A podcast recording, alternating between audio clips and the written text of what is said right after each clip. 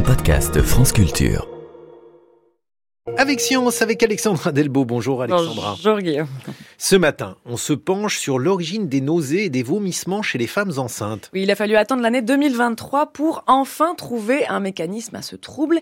Et si la médecine moderne ne s'était pas trop penchée sur la question jusqu'à présent, c'est parce qu'une théorie psychanalytique a longtemps circulé, expliquant que les nausées et vomissements pourraient être le signe d'un rejet de grossesse et que ces symptômes n'étaient de toute façon que dans la tête des femmes. Pourtant, les nausées, pas forcément matinales, et les vomissements chez les femmes enceintes sont extrêmement courants. On estime, selon les définitions, que près de 50 à 80% des personnes enceintes en feront la désagréable expérience pendant leur grossesse. Et il existe même une forme extrême, c'est l'hyperémèse gravidique, première cause d'hospitalisation chez les femmes enceintes, un syndrome qui touche 3 à 5% d'entre elles. Et là aussi, il a fallu du temps avant de définir correctement ce trouble. Philippe Deruel est professeur d'obstétrique et de gynécologie au CHU de Montpellier et à la faculté de médecine de Montpellier-Nîmes.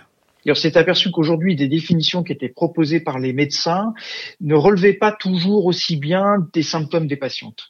On s'est réunis avec un consortium international, avec des femmes, des chercheurs, des médecins non chercheurs, des chercheurs qui font aussi de la médecine. Et on a quand même défini l'hyperémèse comme des symptômes digestifs extrêmement sévères, au regard des nausées et vomissements non compliqués, mais surtout d'avoir une altération de la qualité de vie au quotidien.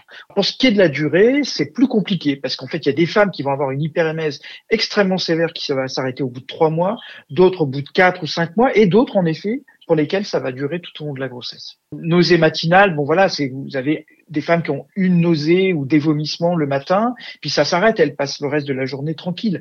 Le principe même de l'hyperémèse, c'est d'avoir plusieurs nausées, des nausées quasiment 24-24, et puis plusieurs vomissements dans la journée qui peuvent atteindre des chiffres qui sont assez incroyables. J'ai des patientes qui vomissent 50 fois par jour. Vous imaginez ce que ça peut faire sur la qualité de vie. Et parce que la définition est ainsi quelque peu variable, il a été pris en compte ici toutes les nausées et vomissements, quelle que soit leur fréquence, et dans un corps de femme enceinte où les changements biologiques sont massif, trouver la molécule à l'origine de tout ce grabuge, c'est comme chercher une aiguille dans une botte de foin. Alors dans cette nouvelle étude, les scientifiques ont mené une analyse complète du génome pour voir ce qui pourrait ressembler le plus à une aiguille. En l'occurrence, il s'agit d'une hormone, GDF15, déjà mise en évidence dans des pertes de poids importantes. Ils se sont dit, là, on tient probablement une protéine d'intérêt, une hormone d'intérêt. Et ils se sont aperçus aussi que GDF15 était sécrétée par le placenta.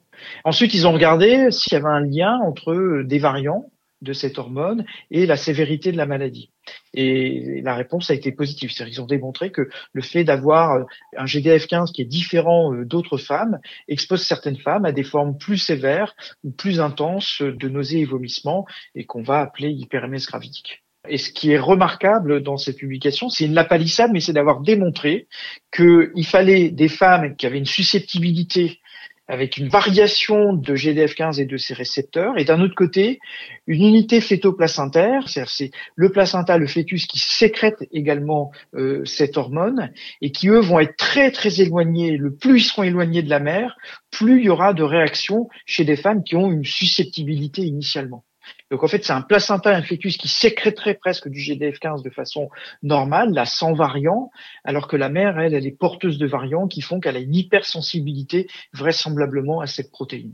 Il y a donc 2 origines aux nausées et vomissements chez les femmes enceintes, la présence de cette hormone et la susceptibilité de la mère à celle-ci. GDF15 joue donc un rôle prégnant, mais ce n'est pas certainement pas la seule hormone impliquée. Il faudrait à présent étudier ses interactions avec d'autres produites par la femme enceinte directement ou sécrétée par le placenta. Bon, mais suite à cette découverte, est-ce qu'il y a un nouveau traitement qui se profile ? Eh bien non, il ne faut pas imaginer un traitement spécifique pour le moment. GDF15, parce qu'elle est sécrétée par le placenta, a probablement un rôle dans le développement du fœtus. Il n'est pas envisageable de contrecarrer son action. En revanche, je vous rassure, il existe actuellement des médicaments, notamment des antihistaminiques, qui fonctionnent bien et peuvent soulager une majorité de femmes atteintes de ces vomissements sévères.